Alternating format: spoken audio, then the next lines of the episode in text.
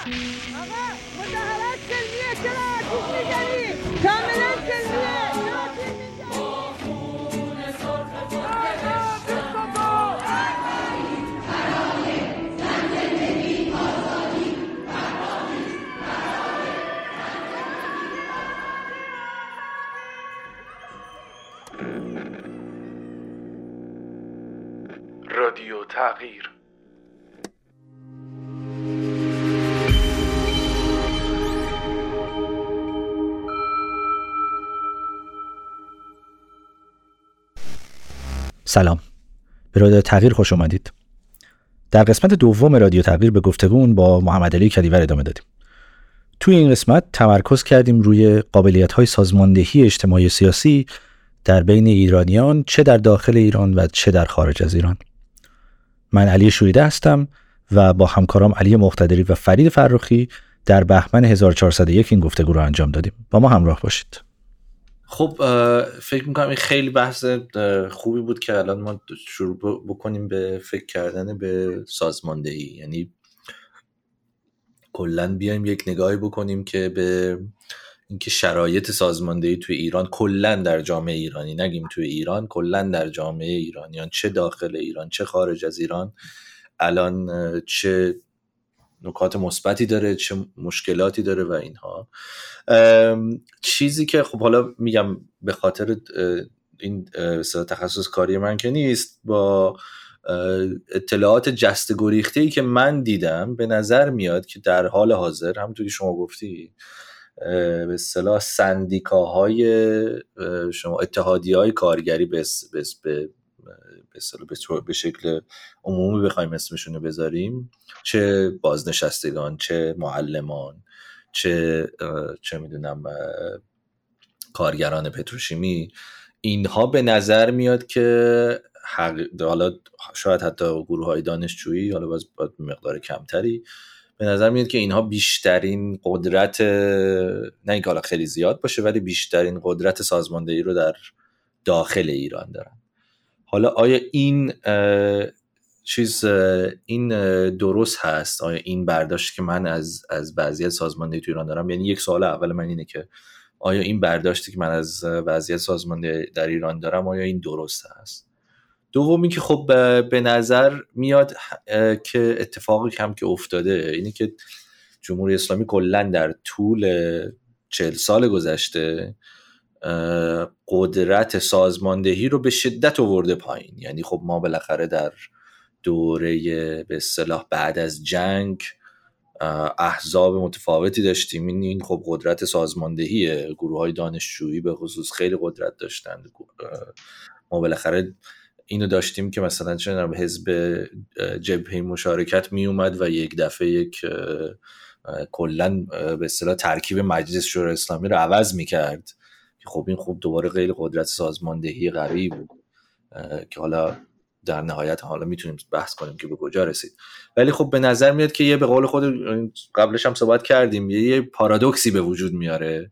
این پارادوکسی هم که هست اینه که جمهوری اسلامی تمام راه های به اصطلاح ارگانایز کردن رو از بین برده یا همه رو مجراها رو آورده به شکل به اصطلاح داخل حکومت یعنی حتی اتحادیه کارگری هم شما اتحادیه اسلامی کارگری دارید که باید به اصطلاح از از حکومت مجوز بگیرن رؤساشون از از داخل از داخل حکومت تعیین میشن و غیره و خب این یه مقدار کلا می‌خوایم صحبت بکنیم راجع به اینکه کی الان قدرت به اصطلاح ارگانیزیشن داره و خب چه کارهایی باید کرد.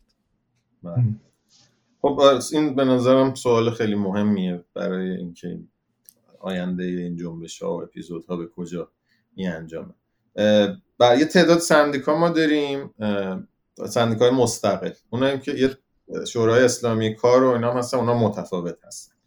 اینا هر کدوم یه, یه ظرفیت سازمانی دارن. سندیک های مستقل مثل اتوبوسرانی تهران نیشکر هفت تپه کانون سنفی معلمان خود بازنشستگان یه شبکه هایی دارن.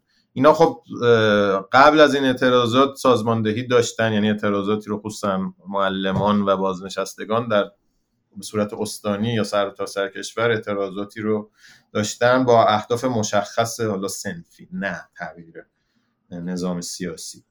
و بعضیاشون مثلا هفت تپه اتوبوسرانی سنفی معلمان تو این اعتراضات هم موضع گرفتن. اون تا اون قدرت بسیجی که قبلا داشتن رو حالا نتونستن بیارن و ازش استفاده بکنن. همونطور که ذکر کردیم در کنار اینها روحانیت سنی هم مهم بوده و شاید از اونها مثلا بیشتر تونسته در واقع توان بسیج داشته باشه. اینا حالا بخشی از سازمان های رسمی و غیر رسمی بودن که فعال شدن. در کنار اونا حالا من می‌دونم و شاید شما هم می‌دونید. خیلی گروه های غیر رسمی هم فعال شدن. گروه هایی که به بحث و در واقع گفتگو می‌پردازن. هم بیرون از کشور هم داخل کشور از طریق اینترنتی. جلسات بحث و سخنرانی و اینا هم در واقع شده و خب هم سوالایی که ما داریم اینجا صحبت می‌کنیم توی داخل کشور هم تو نشست های جامعه شناسان و ناظران و تحلیلگران و اینها صحبت میشه. خب این جلسه های خصوصی به نظر من مهمه خصوصا وقتی که در سرکوب زیاده. از در کنار اینا می‌تونه بین حالا شبکه های دوستان شبکه افرادی که قبلا رفتن با هم دبیرستان دانشگاه باشه می‌تونه هم در فضاهای کاری باشه. یعنی که اون اتفاقا مثلا مهمتر هم هستش. فضاهای سنفی باشه. چون نهایتا اگر قرار باشه این اپیزود انقلابی شکل بگیره وضعیت انقلابی و نتیجه انقلابی داشته باشه اعتصاب عمومی مهم میشه در اون زمینه و اعتصاب عمومی بدون سازماندهی اتحادی های کارگری به ندرت اتفاق افتاده. حالا مگر اینکه مثلا شما تونست نگاه کنید اینا اعتصاب عمومی داشتن که اون یک اتحادیه قوی داشتن. در انقلاب 57 هم اعتصابات عمومی نهایتا شکل گرفت. ما اتحادی های قوی نداشتیم در ایران. منتها زمانی شکل گرفت که تظاهرات خیابانی اینقدر دیگه گسترده شده بود که در واقع مشخص شده بود که کشور در یعنی کشور وارد وضعیت انقلابی شده بود و اعتصابات هم شکل گرفت. یعنی می‌تونه اعتصاب شکل بگیره بدون اتحادیه منتها زمانی است که خیابون ها دیگه خیلی پر شده باشه و مردم فعال شده باشن بیرون منتها خب ما وقتی در اون زمینه نیستیم در اون وضعیت نیستیم فکر کنیم یعنی سازماندهی سنفی مهم میشه. چیزهایی هم دیدیم در این زمینه. مثلا وکلای یک اعتراضی داشتن روی وکلای تهران. این مهم بود. منتها خب خود کانون وکلا وارد نشد. بخشی از این منازعه و سازماندهی هم می‌تونه برای تغییر جهت و یا در دست گرفتن سازمانهایی باشه که اینها وجود دارن ولی حالا محافظه کارن و یا نمی‌خوان بیان وارد چیز بشن. یعنی خب اگه وکلایی هستن که در واقع فعالن می‌تونن به این فکر کنن که خب کانون وکلای شهرشون یا مرکز یا هر جا رو چجوری می‌تونن فعال کنن یا اینکه در درون کانون وکلا مثلا شبکه‌ای درست کنن. هر سنفی معلمان پزشک مثلا پزشکا هم اومدن اعتراض اعلامیه امضا کردن بعضی پزشکایی بودن که خودشون اومدن اعتراض کردن پزشک قانونیت خب بازداشت شدن بعدش. اینا رو هم خب افراد خودشون می‌تونن ببینن. نهایتا البته ما می‌تونیم اینجا یه جهت های کلی رو بدیم. ولی خب کسایی که خودشون در میدان در واقع عمل تو کشور هستن راه حل عملی با خود اونهاست. من واقعا نمی‌تونم اینجا بشینم و بگم که اینجوری سازماندهی بشه یا نشه. منتها خب در سازماندهی چه اصولی داره اینا رو میشه صحبت کرد. اینکه چه جور ساختاری داشته باشه اهداف چی باشه چه روایتی باشه. مثلا سازماندهی باید بر اساس اقناع باشه باید بر اساس این صحبت باشه. یعنی شما در سازماندهی سعی می‌کنی کسی رو که مثلا طرف داره فعال بکنی کسی که فعاله رو بیه ظرفیت رهبری درش ایجاد کسی که اصلا مهم فکر نمی‌کنه رو مسئله دار بکنی و اینا از طریق سری گفتگوها انجام میشه. ما یه چیز برعکسش رو دیدیم در این اعتراضات خصوصا در شبکه های اجتماعی. خیلی از پیام هایی که مثلا می‌گفتن ما باید اعتصاب عمومی شکل بدیم شما برو خانوادت رو جمع کن دوست رو جمع کن. خب این قدم خوبیه. بعد بهشون بگو اگر مشارکت نکنی چه خیانت بزرگی کرد خب این کاملا اثر برعکس می‌گذاره. این یه پستی بود چند هزار سی هزار تا لایک گرفته بود. من خیلی از اینا می‌دیدم. این اصلا خب باعث میشه شما با خانواده دچار مشکل بشید دیگه. حالا اون طرف ممکن اصلا بهش بر بخوره شما بهش میگی مثلا شرف نداری یا چیز نداری. باید خب راحت تره که بگی اگه این کارو نکنی مثلا فلان فلان شده ای. این که شما یه نفر رو اقنا کنی باید فکر کنی بیشتر صحبت بکنی. به جای اینکه تهدید کنی بیایی بگی که ما ارزش های مشترکمون چیه کجا می‌خوایم بریم. امیدی به آینده داده بشه. آینده ای ترسیم بشه. و از اون طرف خواسته بشه که در حد توانش بیاد وارد در واقع کار بشه. اینا رو خب می‌تونیم ما اینجا صحبت بکنیم. که اصلا یعنی چی سازماندهی؟ یعنی خیلی صحبت میشه سازماندهی. یه بخشی سازمان های رسمیه. یه بخشیش هم همین جلسه های خصوصی و غیر رسمیه که نحوه صحبت کردن نحوه اهداف نحوه گفتگوها اساسا به چه سمتی باشه؟ تصمیم گیری دموکراتیک چجوری باشه؟ مثلا ساختاری باشه که ما مثلا یه ساعت بشینیم صحبت کنیم بخوایم چیکار بکنیم ولی نهایتا مثلا آخرش رأی گیری کنیم یه تصمیمی بگیریم. خود صحبت نمیم که ساختار تصمیم گیری چی باشه؟ چجوری چیکار بکنیم که همه بتونن صحبت کنن؟ یا مثلا زن مثلا من اینجا توی جلسه بودم هم چند تا از بچه های شهر ما بودن. خب اتفاقی که افتاد ما آقایون جمع شروع کردیم همه صحبت کردن خانم ساکت بودن. خب برای اینکه این اتفاق نیفته باز شما باید یه ساختاری رو مثلا باید یک مجری بذاری مجری بیاد وقت رو حفظ کنه که خانم هم حتما صحبت کنن. یا کسی که مثلا اقلیت هست اونم بتونه صحبت کنه. هر کسی یه نفری کل زمان رو نگیره نهایتا یه تصمیمی گرفته بشه. همین که ما تو جمع های کوچیکمون بتونیم اینو در واقع تمرین کنیم یه دموکراسی کوچیک داشته باشیم می‌تونه به ما کمک کنه که بعد در سطح کشور دموکراسی بزرگتری داشته باشیم.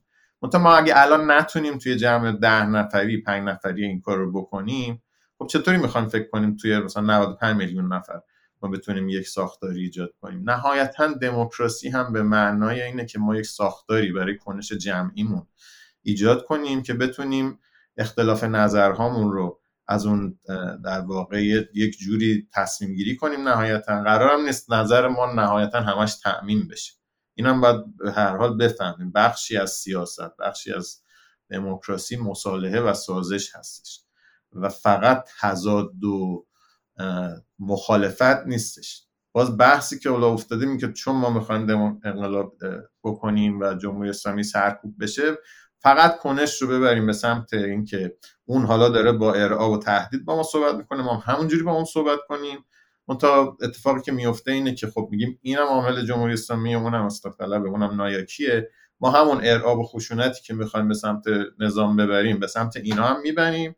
و این دقیقا میشه برعکس سازماندهی. یعنی به جای اینکه آدما رو به هم وصل کنیم و هی دایره رو گسترده تر کنیم میریم به یه سمتی که دنبال یه جمع خالص و مخلصی هستیم و فقط دنبال و هر کسی هم اگر یه اشتباهی کرده یه حرفی گفته که مثلا به مزاق ما سازگار نمیاد اونم باید کنار زده بشه.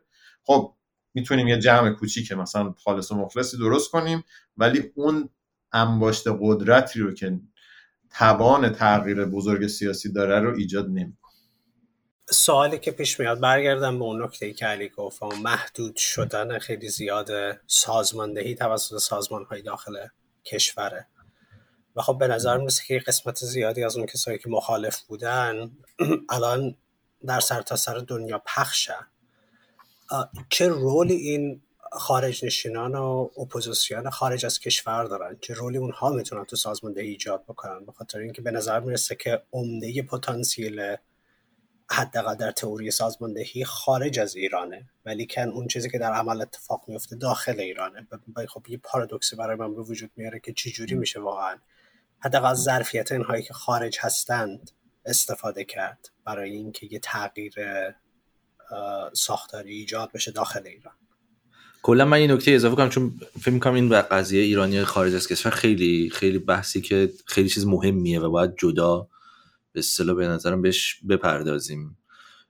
و من کاملا با علی موافقم که این به اصطلاح هم وقتی ما نگاه می‌کنیم از سال 88 به بعد تمام فعالیت سیاسی حالا نه تمام ولی فعالین سیاسی یا تصمیم گرفتند که کلا سیاست رو ببوسن بذارن کنار یا اینکه از کشور خارج بشن و تلاش بکنن که مثلا یک به یه شکلی از کشور از خارج از کشور فعالیتشون ادامه بدن.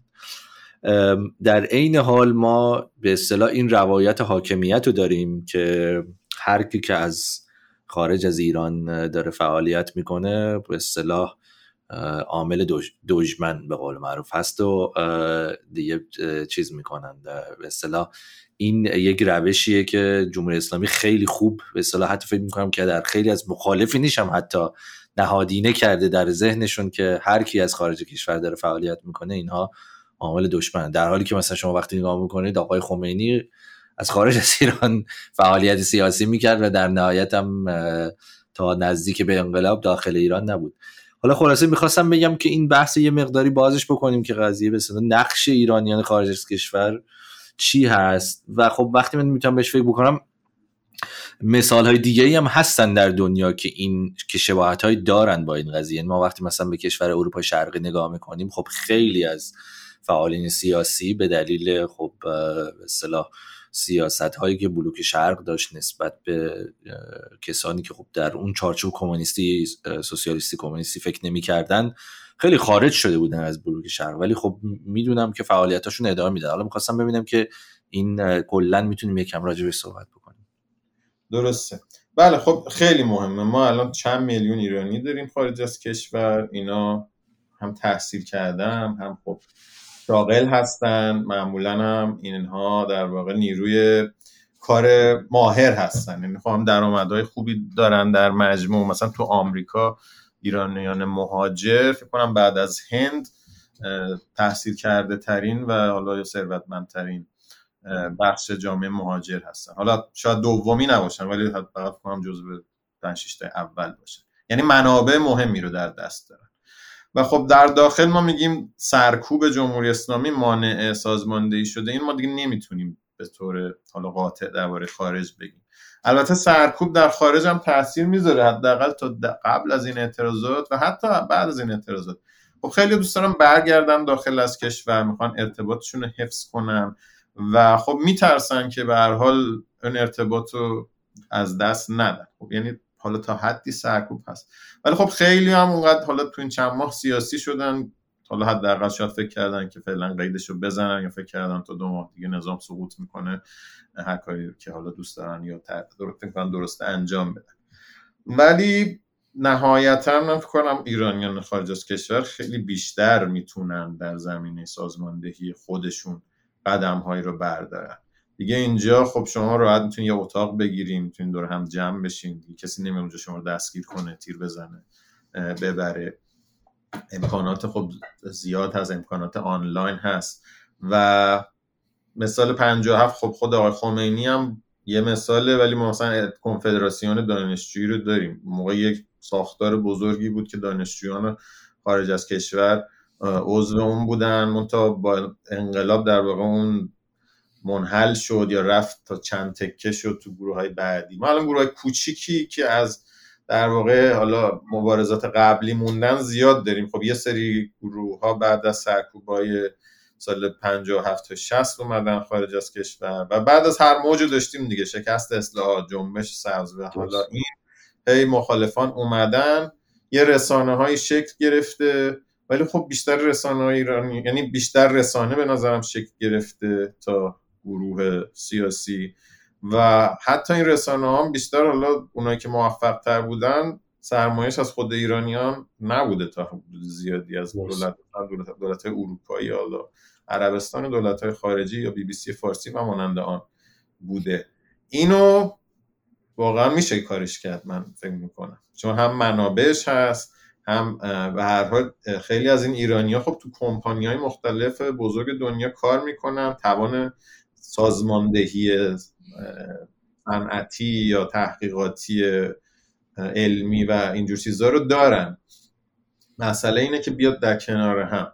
و لازم هم نیست از اول حالا به نظر میاد الان افراد دنبال اینه که مثلا یک رهبری یا سازماندهی باشه که تمام ایرانیان خارج از کشور رو نمایندگی کنه. مثلا ما بیاد از همه ایرانیان خارج از کشور نظرسنجی کنیم و یه سازمان درست کنیم که اینا رو بازتاب بده. این شاید خیلی نسخه موفقی نباشه. اتفاقا بهتر که افراد حالا اون فکری که خودشون فکر می‌کنن درسته بیان همون یه گروهی در واقع درست کنن. می‌تونه از یه شهرش خودشون شروع بشه. بعد با افراد دیگه در واقع مرتبط بشن. این بزرگتر بشه گروه ها و سازمان های تشکیل بشه. بعد اینا بیان با هم اطلاف کنن. این واقع بینانه تر هست و هر چقدر ما باز این می‌تونه سرریز داشته باشه دو داخل از کشور. یعنی ما اگه اینجا بتونیم کنار هم بشینیم علا رقم اختلافات با هم یه کاری بکنیم و یه ساختاری رو درست بکنیم ساختار تصمیم گیری درست بکنیم بالاخره این ارتباطاتی که بین داخل و خارج وجود داره می‌تونه این رو به داخل کشور هم سرریز بکنه حتی علا رقم سرکوب. و طبعا جمهوری اسلامی هم این برچسب زمین رو می‌کنه و کرده. و به نفش نیست که این بالاخره این دو جمعیت با هم مرتبط بشن. بخشش هم حالا کار کرده بود در سالهای گذشته. مثلا خب شما اگه یه نظری حالا در هر زمینه می‌دادی مثلا هم گفتن شما که خارج از کشوری مثلا صحبت نکن. شما که اونجا نشست نظری نداری شاید شما به خود دوستاتون حرف زده باشین همچین جوابی رو یه موقعی بله. شنیده باشین. منتها این ما رو جلو نمی‌بره دیگه. این ما اینو ما باید به عنوان یه در واقع منبعی ببینیم یه امتیازی ببینیم. مهاجرت تاثیر داره روی اعتراضات. و حالا هم مثال اروپای شرقی هم جالبه. حالا اون چیزی که من دیدم مهاجرت هم می‌تونه تاثیر مثبت داشته باشه هم منفی. تاثیر منفیش اینه که از یه حدی اگه بیشتر از یک جامعه مهاجرت بشه اون شبکه هایی که وجود داره توی اون جامعه دیگه اصلا از هم میپاشه و هماهنگی کنه. از یه طرف دیگه هم خب وقتی مهاجر میره حالا اگر به اون حد نرسه دانشی که کسب می‌کنه مهارتی که کسب می‌کنه منابعی که کسب می‌کنه می‌تونه تاثیر داشته باشه. اینو ما مثلا تحقیقات کمی هست روی مهاجرت از آلمان شرقی و مهاجرت های درونی چین که این نشون داده که می‌تونه تاثیر مثبتی رو مهاجرت داشته باشه. منتها خب ما مهاجران باید در واقع فکر رو منابعمون رو به کار بگیریم و جوری عمل کنیم که اون در واقع تاثیر مثبت اتفاق بیفته. من راجع به فکر می‌کنم راجع به ایرانی های خارج از کشور که حالا و آدم های عادی شاید آدمایی که اینفلوئنسر نیستن یا نخبه سیاسی که همه بشناسن نیستن آدم های عادی. من یه اختلاف نظری می‌بینم راجع به اون نیچر اون کنش طبیعت اون کنش. خب و اختلاف نظر اینه که بعضیا فکر می‌کنم ما خیلی چیزها رو هنوز نمی‌دونیم. در نتیجه من اگر انقدر واحد وقت دارم مثلا یک واحد وقت دارم که می‌خوام صرف این کار بکنم و بذارم کتاب بخونم و رجوش با بقیه بحث کنم یا مثل صحبتی که ما الان داریم می‌کنیم انگار یه دانشی شما داری من می‌خوام اونو متوجه بشم و گفتگو کنم مثلا دیدگاه انتقادی هم داشته باشم. یا اینکه نه. می‌تونم بگم من این وقتمو می‌خوام ببرم مثلا برم توی واشنگتن دی سی برم تظاهرات. درسته؟ یا چیزی که بیشتر از جنس دیده میشه خیلی. خب و من یه اختلاف نظری می‌بینم بین شاید آدمایی که باشون در ارتباط هستم که یه عده فکر می‌کنن خیلی چیزاست که ما نمی‌دونیم و خیلی مهمه که بریم اینا رو یاد بگیریم. حالا اسمش نمی‌دونم خوبه یا بد ولی به لحاظ تیوری هستش بیشتر. ولی تو خونت میشینی نهایتا یا تو اتاق میشینی. یکی دیگه اینکه نه ما بریم تو خیابون. این اینه که خیلی مهمه. اینه که خیلی من متوجهم که بالانسی بینشون وجود داشته باشه. ولی فکر کنم دعوا سر اینه که کدومش الان مهمتره. بله. سوال خیلی خوبیه. این فقط مختص ایرانیان خارج از کشور نیست. اینو باز تو همه این انقلابات می‌تونیم ببینیم. من اگه بخوام به تو مفهوم بذارم باز میشه اعتراض و سازماندهی. چقدر ما تاکید بذاریم روی اعتراض؟ چون سازماندهی شما نمی‌بینی. هم روی یه گروهی ممکنه یه جلسه تو خونهشون داشته باشن یه بحث مهمی هم داشته باشن یه چیزایی هم یاد بگیرن. فقط هم دانش نیست مهارت های جمعی هم هستش. مثلا طرف ممکنه یاد بگیره که چجوری بقیه رو قانع کنه که به جنبش بپیوندن. چجوری دو نفر که دعواشون شده رو مثلا مشکلشون رو حل کنه. چجوری یه نفر که ناامید شده رو باش صحبت کنه که این بر طرف برگرده به کنش اینا چیزای کمی نیستش. این الان ما حالا یکی از حالا شاید مزیت های این وضعیت شکست اینه که الان یه ذره گوش شنوا برای این چیزا بیشتره. وگرنه حالا دو ماه پیش اصلا می‌گفتن اصلا این حرفا رو نزنید. الان فقط باید بریزیم تو خیابون. اون چیزی که من دیدم اعتراض بدون سازماندهی در بلند مدت نمی‌تونه خیلی کمک کننده باشه. این اتفاقی بود که مثلا تو مصر یه سری از این جوانان انقلابی فقط می‌خواستن برن تو خیابون و اعتراض کنن که مثلا ارتش نباشه. بعد وقتی انتخابات شد اینا توان انتخاباتی مثلا نداشتن که اخوان المسلمین داشتن. همونطور که گفتید نهایتا باید توازنی باشه. یعنی کنش هم مهمه.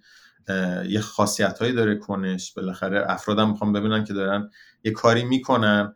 ولی توازنه بیشتر به نظرم تو حالا این چند ماه گذشته رفته بود به سمت چیزایی که دیده میشن. یه دلیلش هم چیزه شبکه های اجتماعی. یعنی ما می‌خوایم نشون و وجه پرفورماتیو نمی‌دونم به فارسی باید چی بگیم. نمایشی. وجه یه بله. دلیلش وجه نمایشی شبکه های اجتماعی. یعنی من می‌خوام نشون بدم به دوستام که من دارم از جنبش دفاع می‌کنم. من دارم جنایت های جمهوری اسلامی رو در واقع افشا می‌کنم. فکر نکنید که مثلا من حالم خوبه یا دارم مثلا پارتی می‌کنم. نه من دارم مبارزه می‌کنم. و خب شما تظاهرات هم میری ما تا اتفاقی میفته که میریم تو تظاهرات مثلا شعار سبزی پلو با ماهی میدیم یا یه شعاری میدیم که حالا مرگ و خشونت و این چیزا درش هست که خب میشه انتقاداتی یا میریم مثلا میگیم مرد میهن آبادی یا حالا هر چیز دیگه. یعنی ما این وجه هم می‌بینیم که اعتراض بدون آگاهی بدون اون دانش می‌تونه اصلا تاثیر منفی بذاره. شما می‌تونی یه جوری اعتراض بکنی که خب یه در مسئله دار کنه یعنی ما همین الان باز میگم سوال مهم اینه که اون چندین میلیون ایرانی که ناراضی هم ما می‌دونیم ناراضی ولی نیومدن تو خیابون یا اعتصاب یا اعتراض. چرا نیومدن؟ چجوری می‌تونن بیان؟ ممکنه بیام تو خیابون چه می‌دونم واشنگتن یه چهار تا شعاری هم بدیم عکس یا پرچم یکی هم ببریم بالا که باعث بشه که اصلا بدترم بشه. یعنی اون طرفی که نیومده یه, یه نشانه یه حرفی ما می‌زنیم که اون می‌گیره اینا خب من میترسم مثلا این من بهش اعتماد ندارم بیام بیرون. این به نظرم کفه بیشتر به سمت حرکت های نمایشی بوده. یه وجهش هم همین جنبش چیز شبکه های اجتماعیه.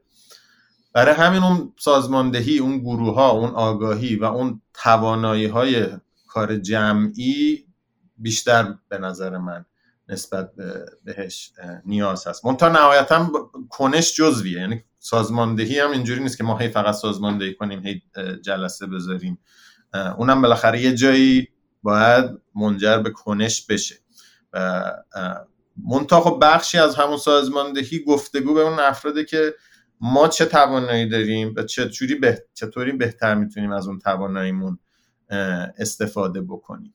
که خب سوالی هم هست که ایرانیان خارج از کشور دارن. منتها خیلی به نظر میاد رفتن به سمت چیزای ساده تر خب راهپیمایی تو واشنگتن ساده تره رفتن و حرف زدن با چه نماینده کنگره آمریکا ساده تره ولی آیا اون این مسئله اساسی ما رو حل می‌کنه یا نمی‌کنه؟ باید مثلا ما بریم با سناتور آمریکایی صحبت بکنیم؟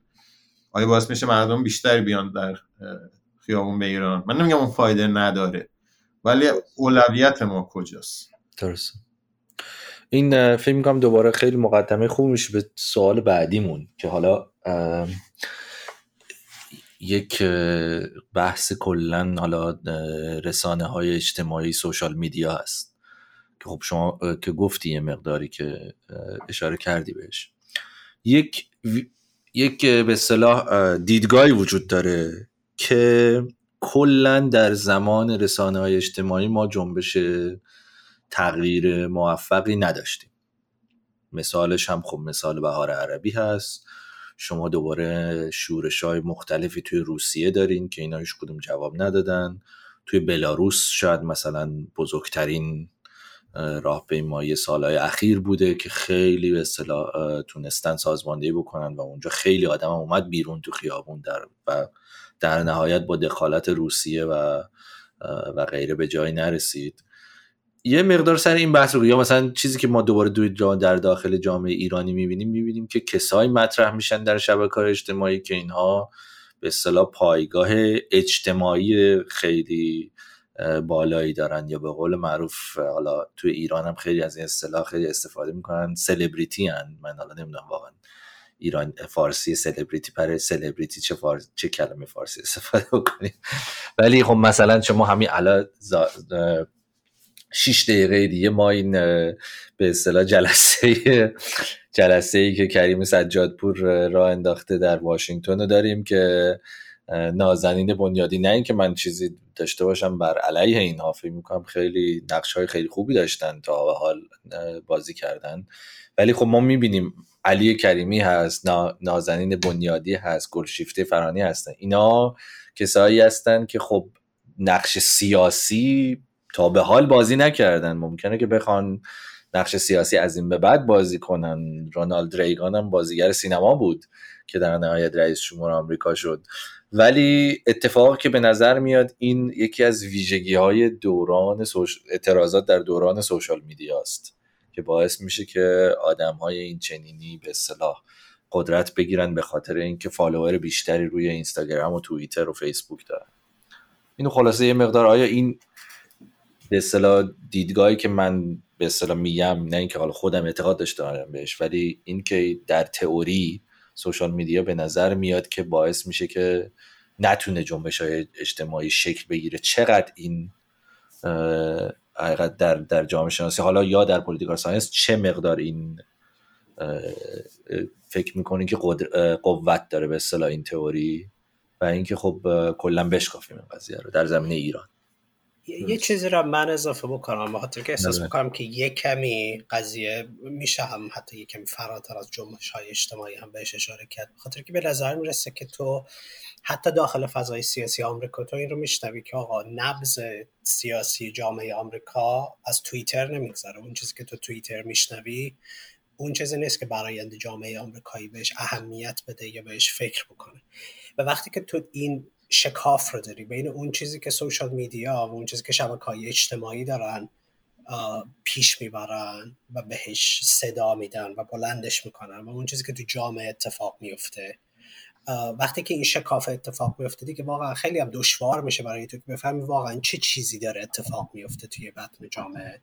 ولی در عین حال اون اون شبکه اجتماعی و اون صداهای بلنده توی شبکه اجتماعی خیلی دارن شکل میدن.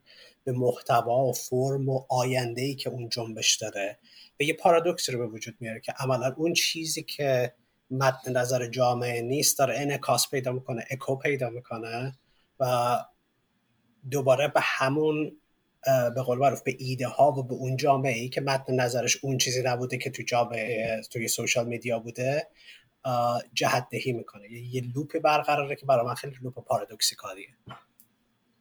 بله. خب بله شبکه های اجتماعی خیلی مهم بودن توی انقلاب هایی که توی قرن 21 اتفاق افتادن. مثلا ما می‌دونیم توی کسانی که توی انقلاب های اوکراین دوتا انقلاب نارنجی و انقلاب میدان انقلاب تونس و مصر کسایی که مشارکت کردن اینا خیلی اینترنت استفاده می‌کردن. و اینترنت هم خب همون روز اول انقلاب مصر یه ایونت فیسبوکی بود مثلا. یا توی تونس حالا بلاگرها بعدا اومدن. اولش اتفاقا اینترنتی نبود.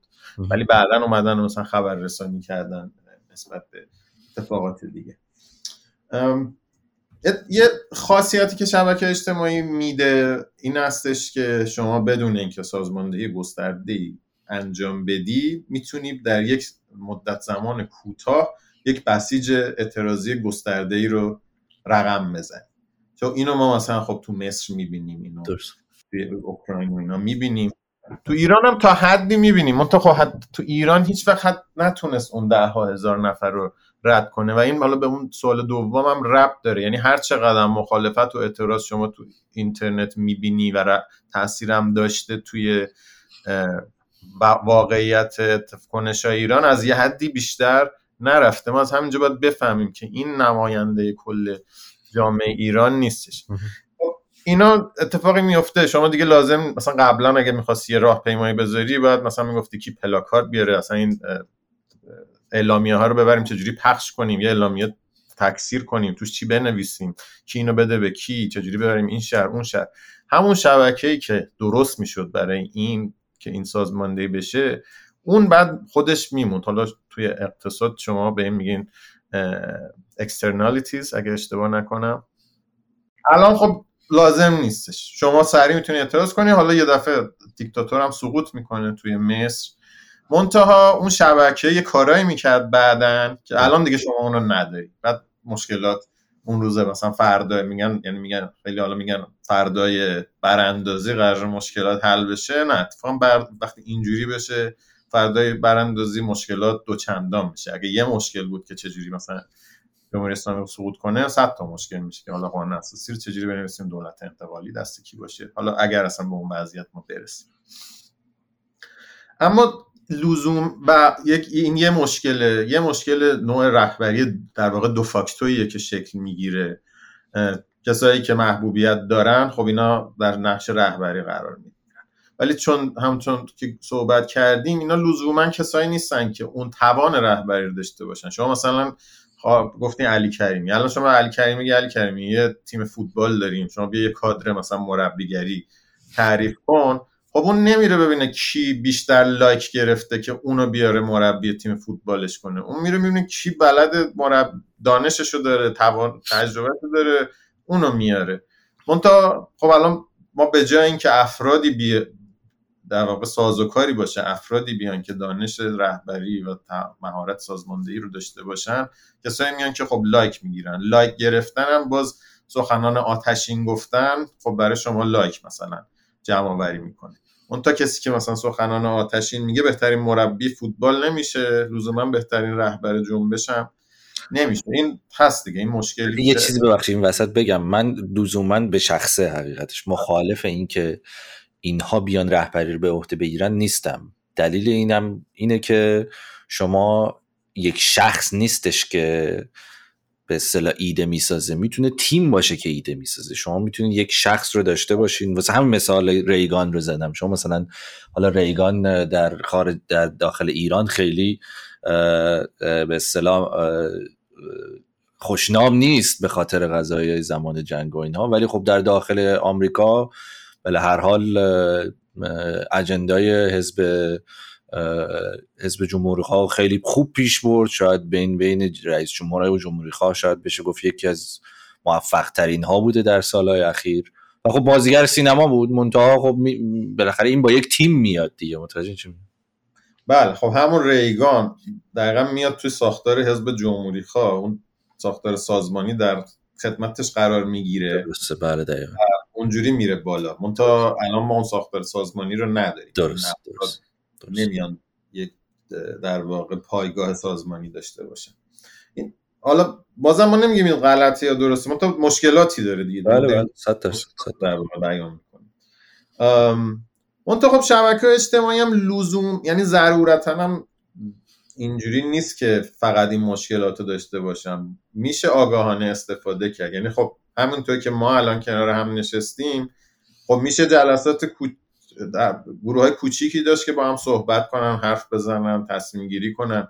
اینو لزوما شما تو توییتر اینستاگرام نمی‌بینی. ولی اینجوری هم میشه استفاده کرد. یعنی خب اینم یه ابزاریه. ما حالا بستگی داره ابزار چجوری ازش استفاده کنیم.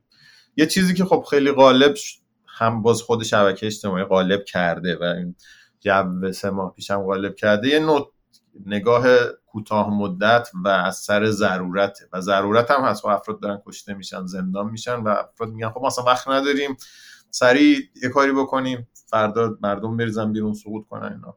منتها خب اون نمیشه و هی این کارای پایه‌ای رو در واقع میگه خب اینا رو بعدا انجام میدیم. بعدا صحبت می‌کنیم. منتها اصلا من فکر کنم راه در واقع میونبری وجود نداره. و دیگه باید این کارا رو کرد. شبکه اجتماعی هم میشه استفاده کرد برای سازماندهی. منتها نیاز به نیتمندی بیشتری داره. اون خاصیت نمایشی هم نداره. شما نمی‌تونی فرداش استوری بذاری بگه بله ما یه جلسه سازماندهی داشتیم و مثلا صحبت کردیم و به این مشکلات هم تونستیم حل کنیم. مثلا شاید نخوای بقیه بدونن.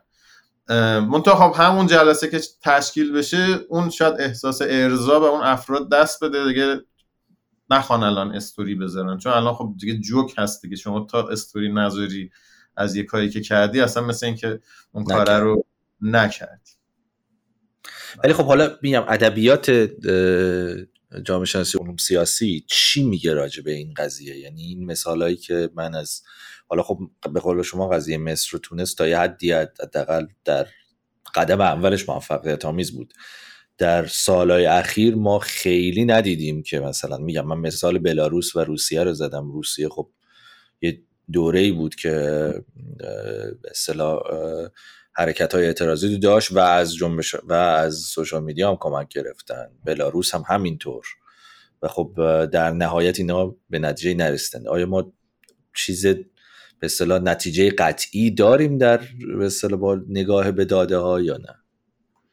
نتیجه بلند مدت باز تونست موردی بود که تونست هم تونست تونست که در واقع شاید حداقل ده سال نگه داره. درست. خب ولی اون تونست موردی است که خب سازمان های جامعه مدنی داشتش. درست. من نمی کنم هیچ موردی باشه که فقط با صرف تکیه به اینترنت بشه یه نتیجه پایداری رو در درست. یعنی اتحادیه بود توی تونس انجمن وکلا بود سازمان حقوق بشر بود سازمان های زنان بودن. اینا بودن که باعث شدن اون و, و احزاب بودن حزب النهضه حزب اسلامگرا. اینا بودن که باعث شدن حداقل ده سال ما یه دموکراسی در تونست داشته باشیم که مثلش رو تا حالا تو خاور میانه نداشتیم. ولی تکیه صرف به اینترنت تا حالا من موردی نمی‌دونم که بله پیروزی های مقطعی بوده ولی پیروزی بلند مدت من نمی‌دونم. خب ما دیگه فکر می‌کنم تمام سوالا رو پرسیدیم می‌خوایم یه دیگه جنبندی داشته باشیم. خب خیلی از این موضوع رو حرف زدیم و خیلی صحبت های خیلی خوبی پیش اومد. واقعا متشکرم. اگر بخوایم یک جورایی یک جنبندی داشته باشیم از جنبش تغییرات در ایران. به نظر شما به نظر شما که خب بالاخره خیلی مطالعات تطبیقی انجام دادی با کشورهای مختلف چه به اصطلاح نقاط قوتی داره؟ اگه حالا میگم حرفاشو زدیم تا یه حدی ولی باز بخوایم جمع بکنیم چه نقاط قوتی رو می‌تونیم جمع بندی کنیم و چه نقاط ضعفی رو می‌تونیم جمع بندی بکنیم؟ در نهایت به اصطلاح میگم خیلی حرفش هم زدیم که می‌خوایم بالاخره همه ما اعتقاد به این داریم که جامعه ایران حالا حکومت ایران به خصوص احتیاج به یک سری تغییراتی داره که حالا دقیقا اون تغییرات چی باید باشه و چجوری اتفاق بیفته باید دید. ولی آیا به صلاح می‌تونیم امید بدیم به یک قسمت زیادی از جمعیت ایران که به صلاح تغییرات خواهد اومد. خب تغییرات به خودی خود نخواهد اومد ولی ما می‌تونیم قدم هایی رو برداریم در تغییرات. خب ضعف و قوت ها من از از ضعف ها شروع کنم برسم به قوت ها که توی چیز مثبت تموم کنیم. خب ضعف ها ببینید یکی هم اشاره شد. ببینید سرکوب رو گفته میشه. من سرکوب و ضعف نمیگم. بالاخره سرکوبه هست. اگه این سرکوب نبود ما اصلا مشکلی نداشتیم که الان اینجا شد تو تهران داشتیم درباره یه مشکل بله. دیگه که با هم صحبت می‌کرد بحث اینه که در واقع سرکوب چجوری بهش غلبه کنیم و اون چجوری زنگوله رو گردن اون گربه بندازیم ضعف سازماندهی و سازمان ها رو گفتیم حالا اون دیگه توضیح دادیم من زیاد بله بله. یه بحث دیگه که باز اشاره کردیم یه دید کوتاه مدته که آقا فردا بریزید بیرون کار رو تمامش کنیم و که باعث خب سرخوردگی میشه باعث میشه افراد کنشایی بکنن که فکر کنن دیگه الان یه کاری بکنیم تموم کنیم بعد نمیشه. ظرفیت افرادم تموم میشه. چون یه عده مثلا فکر کردن الان باید زندگی رو تعطیل کنیم نباید خوشحال باشیم نباید مثلا ورزش کنیم نباید به خودمون برسیم. بعد دیگه افراد نمی‌تونن ادامه بدم بعد کلا در کار تخته می‌کنن برمیگردن مثلا سر زندگی است یعنی یه دوگانه کاذبی بین مبارزه برای حالا آزادی برابری دموکراسی هرچی و زندگی عادی. متقابل جهت مقابلش اینه که اینا رو در هم ببینیم. هیچ تضادی وجود نداره که یه نفری به خودش برسه غذا بخوره ورزش بکنه یه فیلم ببینه اعتراض هم بکنه تظاهرات هم بکنه سازماندهی هم بکنه. اینجوری تداوم پیدا می‌کنه. چون قرار نیست مثلا ما یه روزی باشه اتفاقی بیفته هم مشکلات درست بشه. ما تمام این کشورهایی هم که حالا گذارو داشتم دیدیم یه مشکل میره مشکلات در واقع بعدی میادش. ما اگه می‌خوایم ببریم جلو باید بتونیم در بلند مدت پیش ببریم. این دو ماراتونه دو سرعت نیستش. این یه ضعفه. یه ضعف دیگه انهایی یک نوعی باز تولید گفتمان اقتدارگرا یا خودت گفتمان 57 یا گفتمان جمهوری اسلامی علیه جمهوری اسلامی. یعنی محتواش فرق داره ولی قالبش یکی یه قالب صفر و صدی که این مثلا طرف مقابل ما شر مطلقه. هر کی با این هماهنگه یا بوده یا یه ذره همسو هست اونم شر مطلقه. ما با اون باید خشونت بورزیم و هر کسی هم مثلا با اونه باید باش خشونت بورزیم. یه نوعی مشابه اون چیزی که ما اینجا به عنوان کنسل کالچر یا فرهنگ حالا لغو کردن می‌بینیم که جلوی اطلاف سازی رو می‌گیره بله. جلوی گسترده کردن جنبش رو می‌گیره. اینو دیدیم. یه ضعف دیگه که باز در رابطه با همین قلبه ارعاب در گفتگو بر اقناع هستش. منطق جنبش اجتماعی کنش داوطلبانه است. ما پولی نداریم اینجا به کسی بدیم. البته وقتی سازماندهی بشه خب شما می‌تونید در واقع منابع هم جمع کنید ولی به بخش زیادی از جنبش های اجتماعی همون که اون پولم از کجا بیاد یکی باید در واقع ببخشه به اون سازمان. که اون, پول بیاد. شما حالا یه موقع شما یه گنگ مسلحی یه چون کارتل مواد مخدری میری تفنگ می‌ذاری رو کله مردم ازشون پول می‌گیری یا مجبورشون می‌کنی یا با فوش میاریشون. ولی اینجور حرکت رو نمیشه اونجوری پیش برد شما وقتی اینجوری از این منطق می‌خوای استفاده کنین اساسا باعث ریزش هم میشه. و خب خیلی خشم و ناراحتی بوده و هست و مردم هم حق دارن. ولی این وقتی که توی مجرای درستی نیفته اصلا می‌تونه نقض قرض بکنه و به یه جهتی ببره که خود افرادی هم که اون اتفاق استفاده می‌کنن هدفشون اون نیستش. بریم سمت در واقع حالا قوت ها یک قوت خیلی مهم همبستگی هایی هست که توی این جنبش اخیر حاصل شد. همبستگی بین زن و مرد. خب خیلی از جوانان ما مردای ما اومدن اعتراض کردن برای زن زندگی آزادی. با این تصور که تا زنان ما آزاد نشن ما هم آزاد نمیشیم که فلسفه این شعار زن زندگی آزادی هستش. همبستگی ما اقوام مختلف رو داشتیم. اساسا آگاهی هم نسبت به ستم جنسیتی در جامعه ما خیلی گسترده شد بعد از این و هم آگاهی نسبت به ستم قومیتی. همین سطح سرکوب متفاوتی که ما مثلا در بلوچستان می‌بینیم و مثلا در اصفهان می‌بینیم اینو خب به خیلی که شاید قبلش شاید باور نمی‌کردن که اصلا قومیت هایی هستن با در و حکومت با اینها متفاوت برخورد می‌کنه. این دیده شد. ما می‌دونیم خیلی اصلا جامعه میگن ما اصلا قوم نداریم. اینا همش فقط یک ملیت هست این این خیلی مثبت بود. شعارهایی که مثلا در آذربایجان برای کردستان داده شد که خب مشکل تاریخی وجود داشته بین حالا کردها و ترکان نه فقط در ایران خب توی بحث امپراتوری عثمانی بوده تو ترکیهش بسیار شدیدتر هست تو ایران هم ما داشتیم. ولی خب ما شعاره های همبستگی بین اقوام داشتیم از کردستان تا ایران از کردستان تا حالا زاهدان و مانند اینها. و یه قوت دیگه هم این هستش که این جنبش باز همونطور که اشاره کردیم این در زندگی روزمره جریان داره. و یعنی حتی وقتی که حکومت میاد اینو اعتراض رو اجازه نمیده بروز پیدا کنه همین که خب الان خانمایی هستن که توی تهران ما می‌دونیم دارن بیهجاب میان بیرون البته مورد خشونت هم قرار می‌گیرن ولی باز دارن این در واقع مبارزه رو تو زندگی روزمره انجام میدن. و یعنی حوزه مبارزه خیلی گسترده تر از اون چیزی که توی این سه ماه گذشته بود. الان یه ویدیو اومده بود که پلیسی رو نمی‌دونم شما دیدید یه سروان پلیسی حاضر نبود که حجاب اجباری رو در واقع اعمال کنه. حالا نمی‌دونم باش برخورد میشه یا نمیشه یا از این زیاد باشه یا کم باشه. خب اگر این درست باشه یعنی این داره حتی از اون خانم هم گسترده تر میشه و در واقع به بخشار دیگه برده میشه.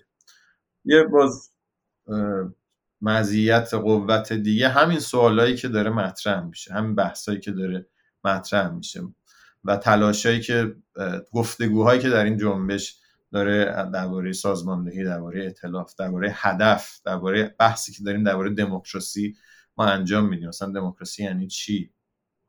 در واقعیت دموکراسی چجوری خواهد بود؟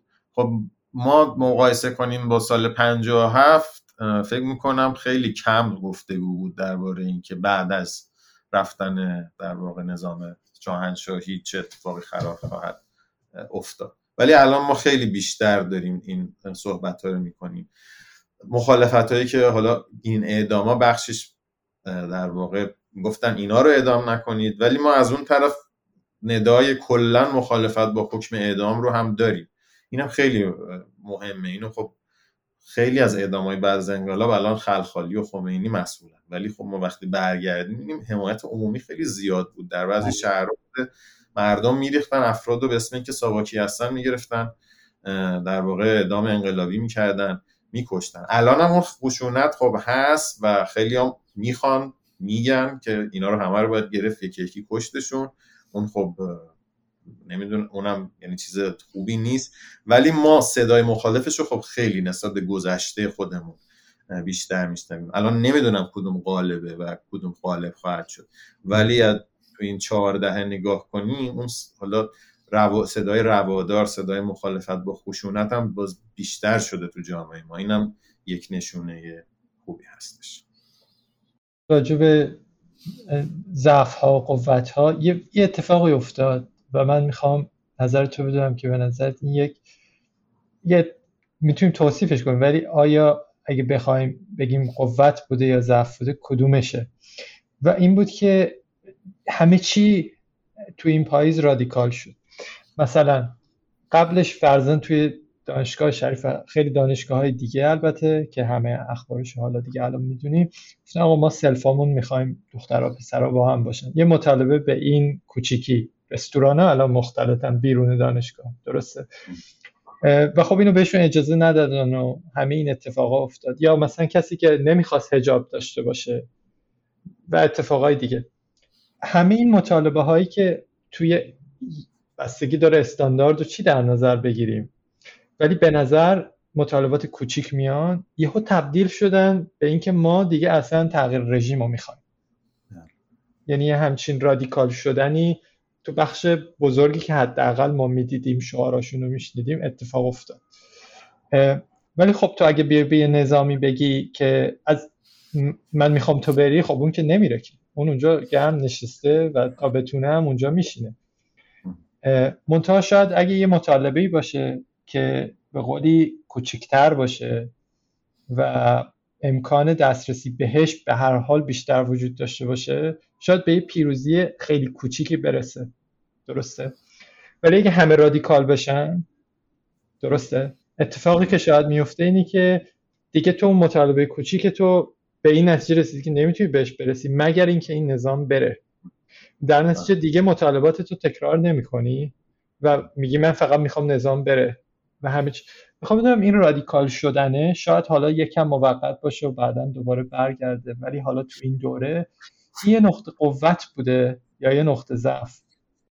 خب یه علت این که البته بفهمیم چرا اتفاق افتاده اینه که هر چقدر این مطالبات کوچیک مطرح شده بهش جواب داده نشده و این طرف به یه خشمی رسیده که دیگه میگه مثلا اصلا نمی‌خوام. شما منه چون هرچی ما می‌خوایم شما داری با خشونت به ما جواب درصد. اون آدم تو هر شرایطی بذاره این اتفاق میفته درست؟ هرچی می‌خوایم مذاکره کنیم شما می‌خوایم ما رو بزنیم. خب اصلا می‌خوایم تو نباشی.